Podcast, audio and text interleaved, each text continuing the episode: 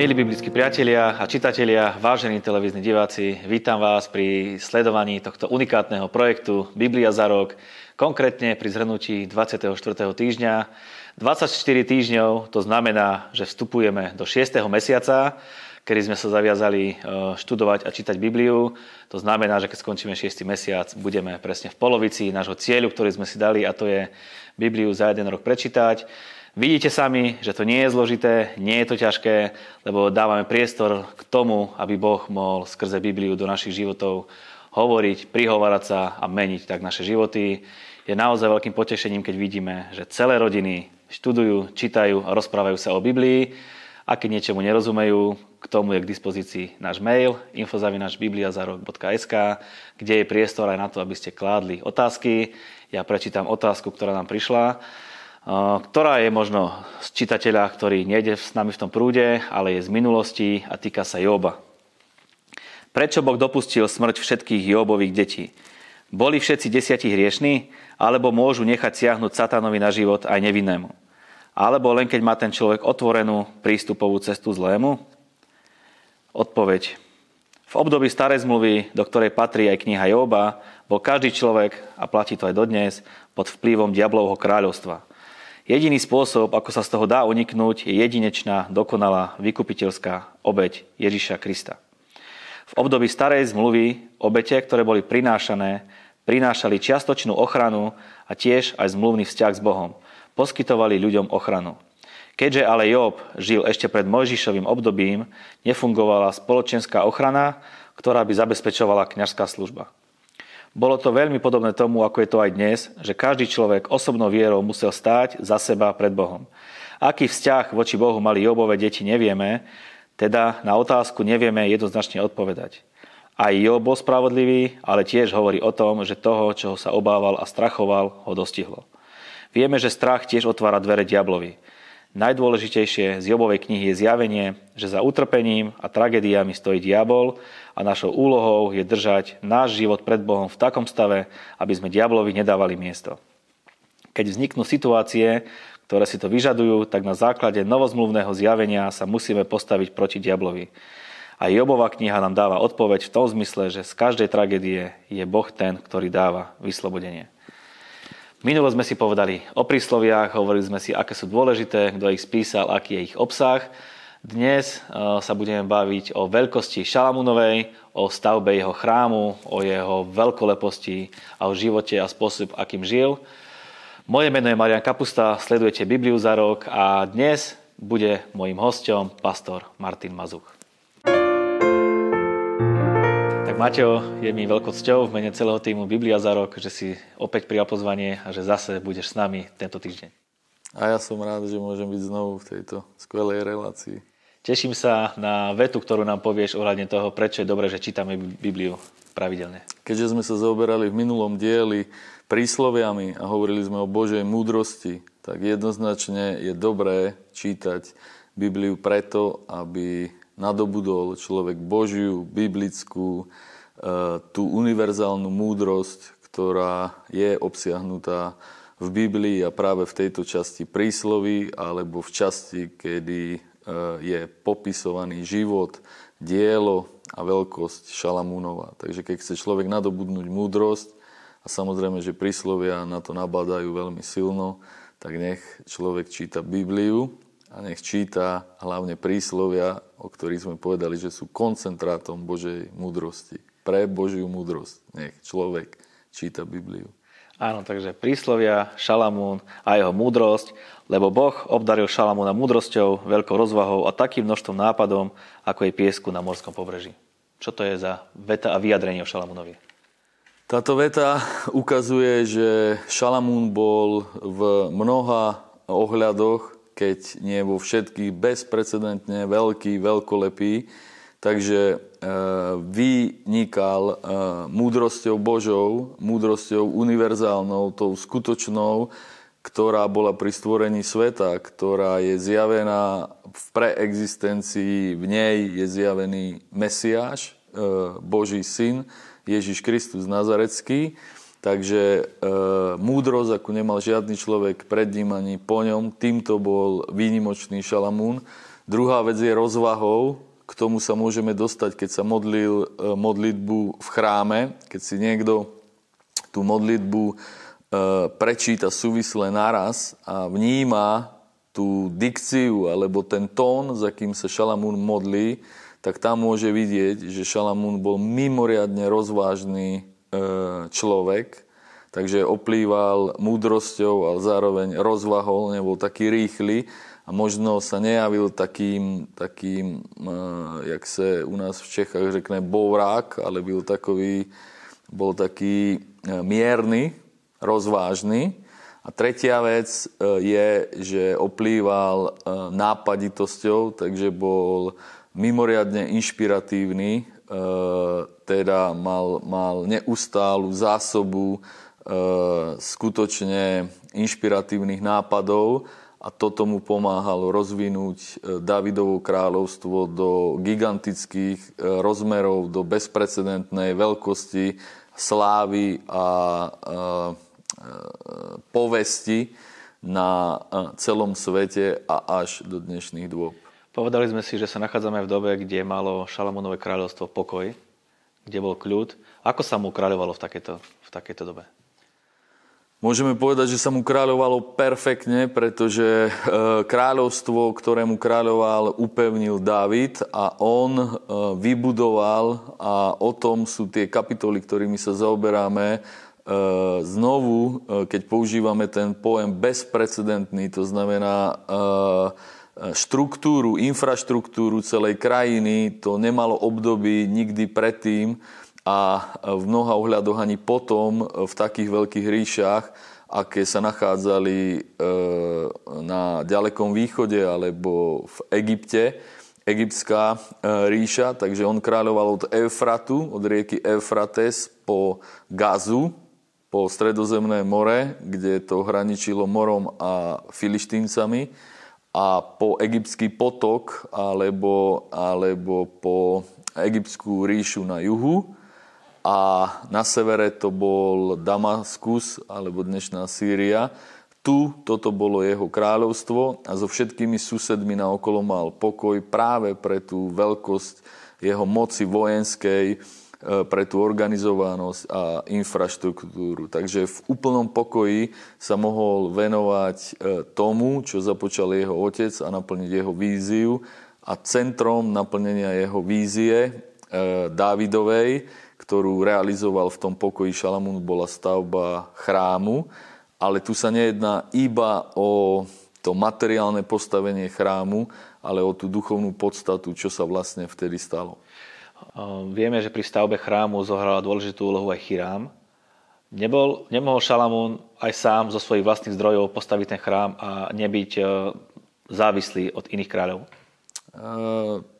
to je otázka, čo si predstavíme pod tým, že bol závislý. Šalamún bol perfektný diplomat a politik, to znamená a obchodník a asi bol všetko perfektný, ale v týchto ohľadoch určite to znamená, že e, s Chiramom spolupracoval znovu zo základu, ktorý prevzal v dedičstve od Davida. Chiram bol Davidov priateľ a po Davidovej smrti oslovil Šalamún Eh, chýrama veľmi zaujímavým a veľmi občerstvujúcim spôsobom pre Chirama. Teda povedal mu, že chce s ním eh, vybudovať to dielo, ktoré započal jeho otec Dávid.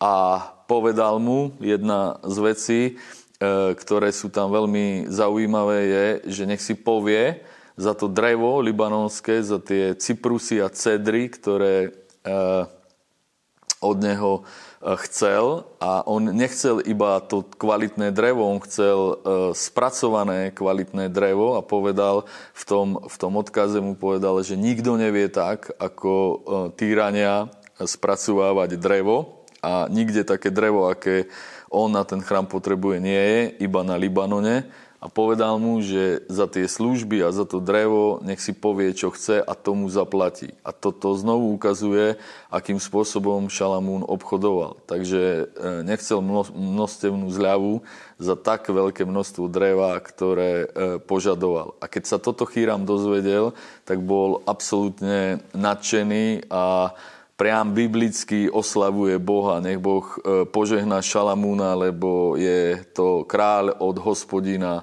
Takto, tak tomu e, dáva odpoveď takýmito slovami.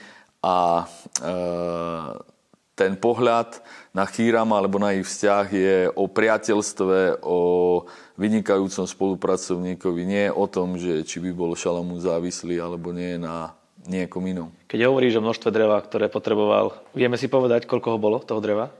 Neviem, myslím si, že uh, nie, je, nie je uvádzaná ako miera v kubických metroch, koľko dreva bolo spotrebované, ale boli to obrovské množstva a nejednalo sa iba o uh, chrám, nejednalo sa ďalej iba o Šalamúnov dom, jednalo sa o dom napríklad e, Šalamúnovej ženy, cery faraónovej a jednalo sa o ďalšie mnohé miesta po celej ríši, kde sa používalo cedrové a cyprusové drevo, takže nie len počas stavby chrámu, ale to boli trvalé dodávky, to bol trvalý ekonomický vzťah, ktorý mal Šalamún s týrským kráľom Chýramom Chýram chcel v tej platbe za to drevo, aby sa Šalamún staral o kráľovský nielen dvor Chýramov, ale zasoboval celý týr e, potravinami. A to sa nedialo ani tých 7 rokov pri stavbe chrámu, ani len tých 13 pri stavbe Šalamúnovho palácu, ale to sa počas celého vzťahu a vlády E, týrskeho kráľa Chírama a Šalamúna. Tento vzťah bol proste stály a tu je ukázané, že zasľúbená zem, ktorá je presiaknutá Božími výrokmi o požehnaní, tak e, izraelská zem, kanánska zem, oplývajúca mliekom a medom, e, je znovu bezprecedentná krajina zem, oplývajúca potravina, potravinovou produkciou. Takže pšenicu, olej a ďalšie potraviny, zeleninu, ovocie, e, e, dobytok, toto všetko pochádzalo z izraelskej zeme. E, bola to, bola to veľmi kvalitná a rozsiahla komodita, ktorou sa vymienialo drevo z, z, z týru a v tomto spolupracoval Šalamún s Chýramom. Takže trvalo to desiatky rokov a bol to pevný ekonomický vzťah. Hovoríme o kameni a o zlate, tak poďme po poriadí, najprv ideme na kameň. Zaujímavé bolo, že kameň bol opracovaný mimo tej stavby alebo mimo toho miesta. Prečo? E,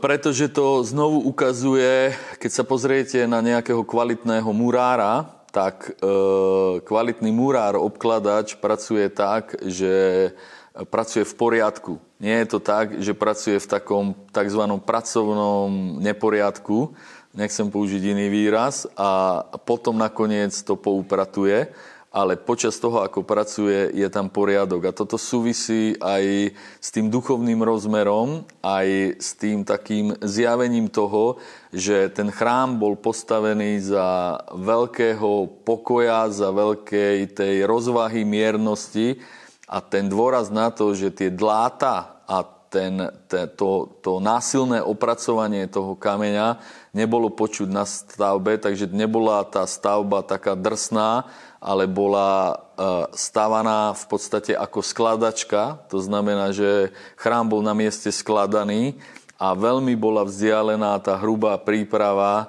e, toho materiálu od toho svetého miesta. Takže súvisí to s, s mierou e, poriadku a kvalitatívnym prístupom k stavbe tak svetej, tak zvláštnej stavby, ako, akým bol chrám. Preto ho opracovávali tie kamene v lomoch.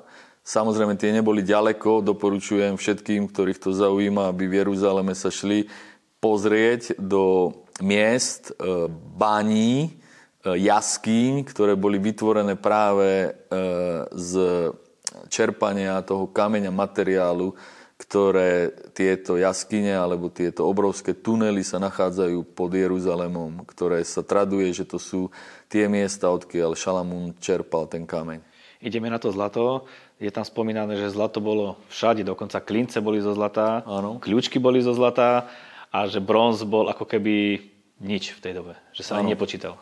Áno, tu treba znovu upozorniť na to, že vieme, že zlato je meký kov a panty boli zo zlata, to znamená, že museli to byť proste veľmi sofistikované zliatiny, z ktorých e, to bolo urobené. Treba povedať, že čo do rozmerov chrámu, ten chrám nebol e, giganticky veľký, on neohromoval veľkosťou čo do rozmerov, pretože kamenné chrámy potom o niekoľko storočí, približne 400 rokov mladšie chrámy, grécké chrámy, čo do veľkosti, gigantičnosti stĺpov a masívnosti boli mnohonásobne väčšie. Takže tie rozmery nehovoria o, o e, veľkosti čo do e, priestoru a metrov, ale aj na tú dobu, to už nebol ten typický e, drevený chrám, ktoré v minulosti, tých tisíc a viacej rokov dozadu, mimo egyptskú kultúru, sa na Blízkom východe a na Strednom východe stavali drevené svetine, toto už bola e, kamená, toto už bolo na tom prelome. Gréci stavali masívne kamenné obrovitánske chrámy, napríklad e, chrám v Efeze najväčší, čo do rozmerov, to bola gigantická stavba a takých je v gréckom svete veľa, ale Šalamún bol niekde na pomedzi, kedy sa upúšťa od tých drevených chrámov a začínajú sa stavať kamenné chrámy. On nebol veľký, ako som povedal, rozmerami, ale ako náhle začneme hovoriť o tom, že bol celý obložený zlatom, tak zase nebol ani malý. Mal e, rozmery, e, dlhý bol 30 metrov, vysoký 15 metrov a 10 metrov široký. To bola e, celá tá hrubá stavba, tie hrubé rozmery a celý bol znútra pokrytý plátami zlata. To znamená, že z tohoto pohľadu to bolo, to bolo niečo čo nemalo období určite dotedy a ani potom nepoznáme chrám, ktorý bol takto e, obložený zlatom a kde bolo použité toľko zlata. Dopozorne čítal, dočítal sa o tom, že na vnútorných stránach na tom zlate boli vyrité obrazy tých cherubov, tých anielov. Troška si to ne, ne, neoponuje s Bibliou, predsa je to rytina, nemáme si robiť rytiny, nie je to modloslužba? Nie je, nie je. E, tam je tiež zaujímavá vec, že on e, tú hrubú stavbu kamenu, ktorá bola ve, e, iná ako e, vidíme v rôznych videách a obrázkoch. Preto by som chcel čitateľov e, pozbudiť k tomu, pokiaľ by si opakovane čítali e, všetky tie informácie, ako bol postavený chrám, z čoho čerpáme, aké mal rozmery a tvár a ako bol postavený, tak eh, ten chrám mal tvár ako keby obrátenej pyramídy vzhľadom na prístavbu, ktorá bola okolo. Boli tam v bočných a v zadnej stene za svetiňou svetých boli miestnosti, ktoré boli na prvom poschodí, ktoré bolo 2,5 metra vysoké a boli 3, tak to prvé malo 2,5 na 2,5 eh, metra, 2,5 eh, na 5 metrov miestnosti a druhé poschodie už bolo 3 metre široké a tretie poschodie už bolo 5, 6 a 7 lakťov, čiže 3,5 metra široké. Takže ten chrám e, bol ako keby obrátená pyramída zo zadu a z bokov a vo vnútri sa delil na svetiňu svetých, svetiňu a potom tú predsieň, ktorá bola pred e, svetiňou. A celé to vnútro je detálne popísané, ako bolo pokryté zlatom a tie pláty zlaté, tie to cedrové drevo, v ňom boli vyrité e, rezby a na tých e, rezbách tých anielov paliem, e, kvetových vencov a popínavých rastlín boli pláty zlata, ktoré kopírovali tú drevenú rytinu. Bolo to proste výnimočné dielo a ešte sa tam dá predstaviť to, že niektoré tie drevené časti vyčnievali vyrité drevené a niektoré boli potiahnuté zlatom tie rezby, alebo v tom zlate boli obdobné rytiny kvetov, kvetových vencov, paliem a cherubov. A my čítame v Božom slove, že nevytvoríš si ničoho na nebi, na zemi, v podzemí, podoby ani človeka, ani zvierat, aby si sa im kláňal z tohoto dôvodu. Nie z dôvodu dekorácie. Takže keď Šalamún e, rytiny vytvoril na stenách vnútra chrámu, dokonca vytvoril sochy cherubov, anielov, tak tie tam neboli z dôvodu kláňania sa, uctievania, ale z čisto z dekoratívneho dôvodu. Takže eh, je to teologicky v poriadku. Výborne. Ďalej, veľa ešte otázok ohľadne toho, lebo ja keď si predstavujem, ako to museli stavať, ako museli mať múdrosť jednotliví remeselníci, aby vedeli tie veľké, niekoľko tónové kamene prepravovať, naozaj je Božia báze na tým. Chceš aj toto jednou vetou komentovať? 80 tisíc e, tých kameníkov, kame, kamenárov, kamenárov, kamenárov pracovalo v horách a v tých baniach. 70 tisíc nosičov, e, teda logistika prepravy tovaru, to, je, to sú gigantické čísla. Šalamún mal 40 tisíc koní, E, obrovské 12 tisíc e, pohodničov, jazdcov na koňoch ktorí, a 70 tisíc nosičov. Takže infraštruktúra a logistika proste znovu bezprecedentná e, v Izraeli. Takže všetko, všetko to boli proste vysoké technológie, akými dopravovali tie kamene a drevo do Izraela. Vozili ho z Týru zviazané v pltiach po hrane Stredozemného mora a v Jafo, to je v dnešnom Tel Avive, e, e, v Jope, tam odkiaľ e, vyplával Jonáš, tak do tohto prístavu doviezli tie plte, tam rozobrali, vysušili drevo, tam ho rezali, tam boli obrovské píly a týrania boli perfektní stavitelia aj tí, tí kameňolomci, ktorí proste, aj murári, ktorí takto spolupracovali so Šalamúnom.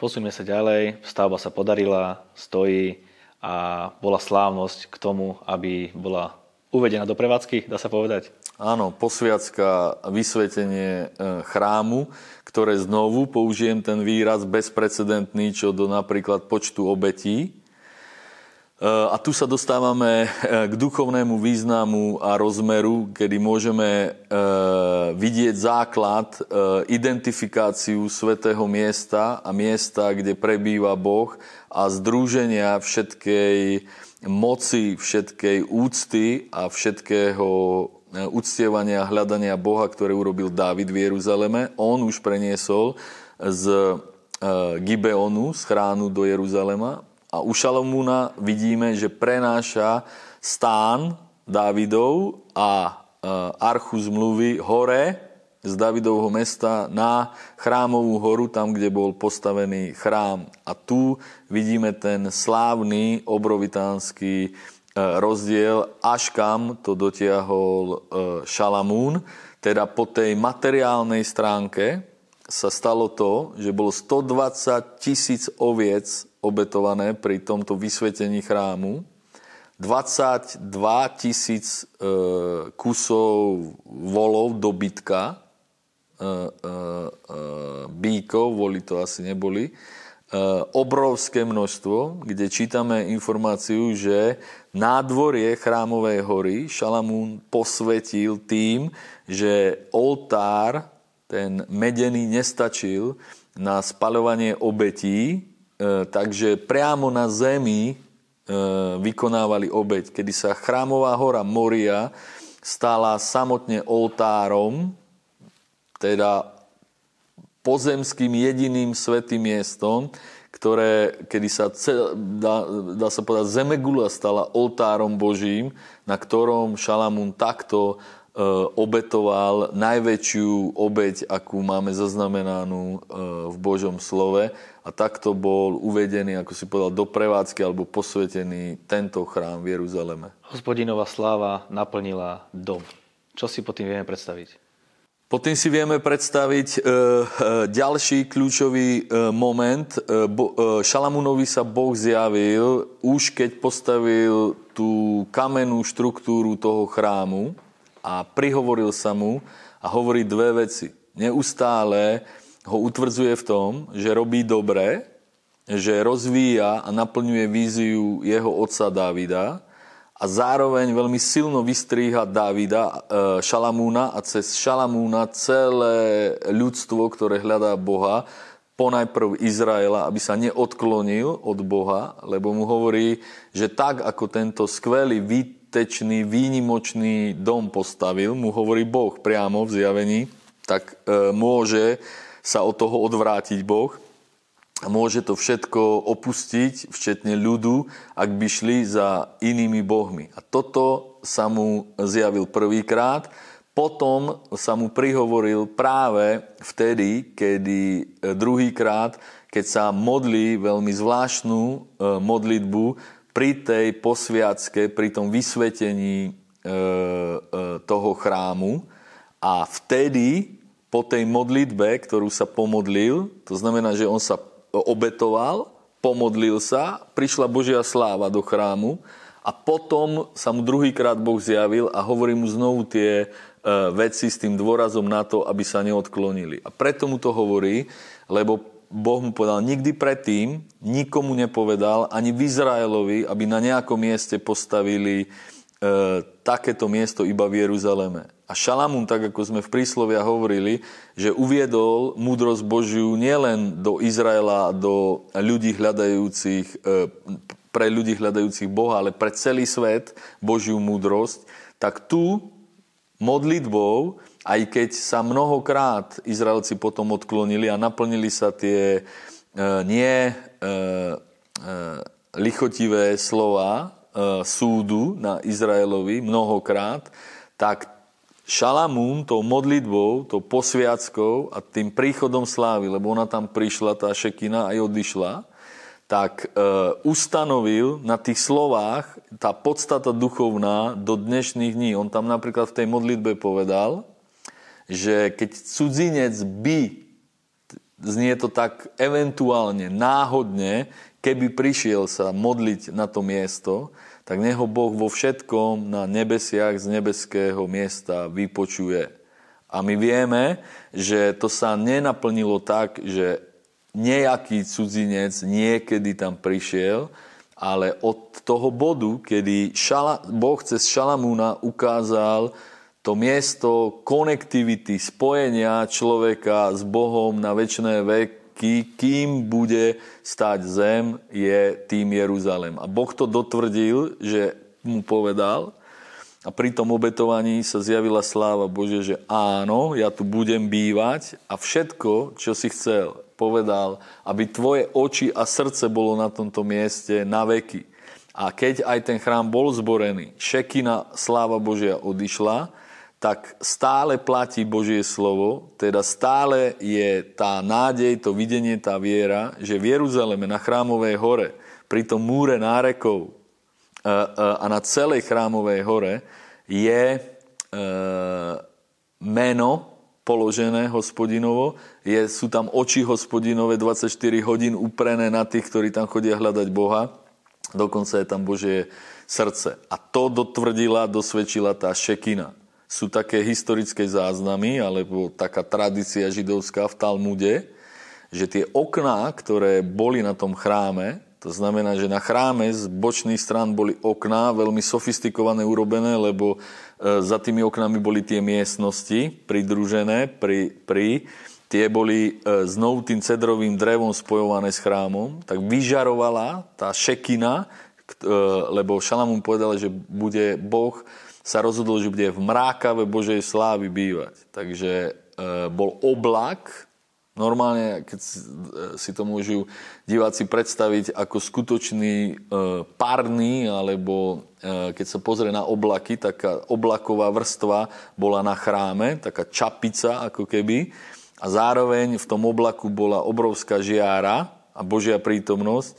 Tak niekto hovorí, že v noci z tých okien, z tých svetlíkov vyžarovala zo svetine svetých tá šekina, ako keď vidíme na nočnej oblohe, keď sa robí diskotéka, tie lasery, tak, tak takto laserovite vyžarovala šekina sláva Božia z Jeruzalema. A bola to e, vrcholná doba celého ľudstva, kedy najviac bola fyzicky prítomná Božia prítomnosť a sláva na zemi v Jeruzaleme. A takto bol Šalamúnom ustanovený Jeruzalém za pupok sveta, za centrálne miesto. Teda uh, my uh, budeme, uh, keď pán dá natáčať reláciu alebo tvoriť reláciu o Izraeli, takže o chrámovej hore, práve pre túto posviacku, pre tento chrám, pre toto, čo Šalamún urobil a čo teraz v Biblii čítame, tak si môžu diváci predstaviť Zemegulu a jej funkčnosť celkové duchovnú ako fotbalovú alebo basketbalovú loptu.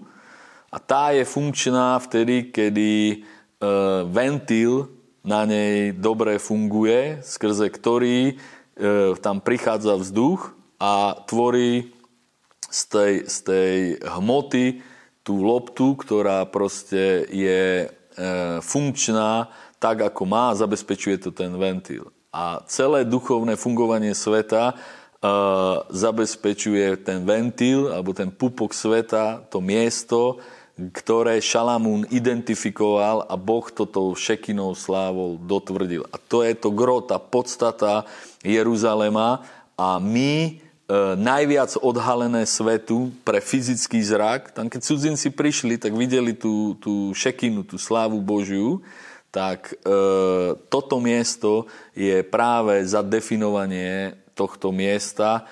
E, toto miesto v Biblii je práve doba, kedy bolo duchovne zadefinované toto miesto. Ono bolo na mnohokrát dotvrdené, že je to pupok, že je to centrum e, sveta, že tam sa spája duchovný svet e, s, s materiálnym svetom. Tam je dotyk nebies so zemou práve e, v Jeruzaleme na Chrámovej hore, ale za Šalamúna to bolo fyzicky proste ukázané, bolo to najsilnejšia Božia prítomnosť, aká kedy bola koncentrovaná a trvale prebývala na zemi.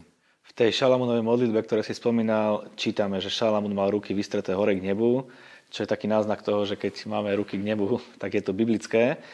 A ešte jednu vec sa tam modlí, že kdokoľvek bude na tomto mieste, ano. je hriešný, lebo je človeka, ktorý nezrešil, čiže ano. priznáva, že človek je hriešný, nech ho Boh vypočuje. To znamená, že aj v dnešnej dobe, keď ideme do Jeruzalema, ideme na to miesto, Platí tá modlitba, že keď sa pomodlíme z toho miesta, že Boh tú modlitbu vypočuje?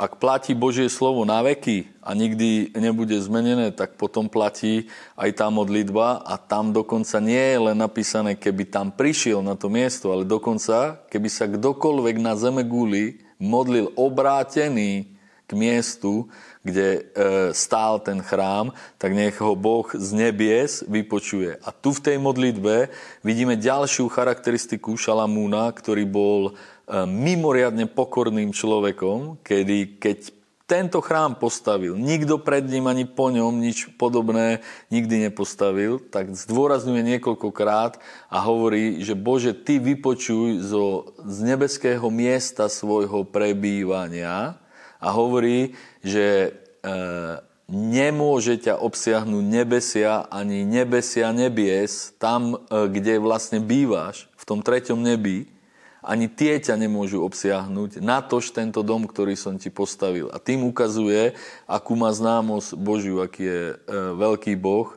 A e, priznáva to, že e, to, čo urobil, nemôže obsiahnuť Boha, ktorého verí, ale to, čo urobil, tým celé ľudstvo pritiahol a zjavil celému ľudstvu, že sa k tomuto Bohu môžu priblížiť a dostať znovu týmto spôsobom, kde mu to Boh potvrdil, že tak to bude, ako si povedal. Kdokoľvek príde sem a bude sa modliť, tak ja ho vypočujem z miesta, na ktorom prebývam.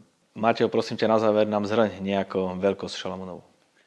O Šalamúnovi by sa dalo veľmi e, veľa hovoriť, snad sme povedali tie dôležité, najdôležitejšie duchovné e, veci a podstatu, ale keby sme mali pridať ešte k tomu, aký bol veľký, to znamená, že potom, ako vybudoval chrám a svoj palác, vybudoval dom napríklad svojej manželke faraónovej cére, a keď hovoríme o jeho veľkosti, tak faraón bol v Egypte a na svete ľuďmi uznávaný ako Bohom tak, že keď niekto pred neho prišiel, sa nemohol ani pozerať na neho.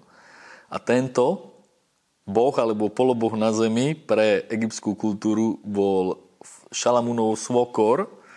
A Šalamún mal za manželku jeho dceru, ktorá bývala v Jeruzaleme. Z tej slávnej egyptskej ríše bývala v Jeruzaleme pri Šalamúnovi vo svojom dome a potom ju presťahoval na iné miesto, Šalamún, lebo povedal, že nemôže bývať táto egyptská žena e, na miestach, kadiaľ chodila v Davidovom meste z chrána zmluvy. Porovnať to s egyptskou kultúrou a slávou a veľkosťou egyptskej ríše, že e, Šalamún prevyšoval Egypt čo do múdrosti, je to priamo v Biblii napísané, aj samotný Egypt a vybudoval Chásor, vybudoval Megido, Milo, vybudoval obrovské množstvo miest, vybudoval celú infraštruktúru, ktorá dodneska hovorí o know-how, e, technológiách a spôsobe, ktorým sa človek stáva najbohatším mužom sveta, takým, akým Šalamún bol. Prosím ťa, povedz nám ešte, čo si budeme v Biblii čítať budúci týždeň. Eh, ďalej samozrejme je jedna eh, zaujímavá a výnimočná kniha biblická, to je Kazateľ, kniha Kazateľ, ktorú napísal eh, Šalamún. Teda nedotkli sme sa, ale asi to bude predmetom ďalšej relácie o jeho múdrosti, ktorá obsahovala celý filozofický názor a dívala sa, díva sa v tej knihe z rôznych pohľadov, e, nie len z toho e, biblického, e, teologicky harmonizujúceho s Božou morálkou a s desiatimi Božími prikázaniami, ale všetky možné pohľady filozofické sú tam rozoberané. Je to veľmi zaujímavé a hlboké. A od tejto doby, o ktorej sme dneska hovorili, samozrejme ďalšie kapitoly kníh kronických a kráľovských, sú e, popis doby, kedy nastupuje Rechabeam, Šalamúnov syn a potom ďalší kráľovia a to už hovoríme o úpadku, keďže toto je vrchol ľudských dejín a Izraelského kráľovstva, tak postupne bude vidieť, ako upadá do veľkej hĺbky duchovnej aj tej materiálnej Izrael až po dobu, kedy príde Mesiáš a začne nový zákon. Gratulujeme vám, ako som spomínal, už to bude pol roka, vydržíme, stále ideme a prajeme vám, nech príde stále viac a viac zjavenia do vašich životov skrze príbehy, ktoré budeme čítať, lebo Biblia má moc zmeniť naše životy. Mateo, ďakujem ti za príjemný čas, za príjemnú diskusiu a už teraz sa teším na naše ďalšie osobné stretnutie. A ja ďakujem za pozvanie, tiež sa teším na ďalšie stretnutie a pevne verím, že aj tento diel pomohol pravidelným čitateľom Biblie v tom, aby značením ďalej e, Bibliu čítali a e, verím, že obsah e, dnešného vysielania pomohol poznať Šalamúna v jeho veľkosti, aj keď musím dodať, že Šalamún bol väčší, ako sme o ňom stihli v tom krátkom čase povedať. Aj väčší, ako je čas našej relácie určite. My vám ďakujeme za vašu podporu, za vašu priazeň a vy ste partnermi našej služby, lebo vďaka vám a vašej podpore môžeme tento projekt šíriť a môžeme ho dodávať do vašich domácností stále vo vyššej a vyššej kvalite. Prajeme vám úspešný týždeň pri čítaní Biblie. thank you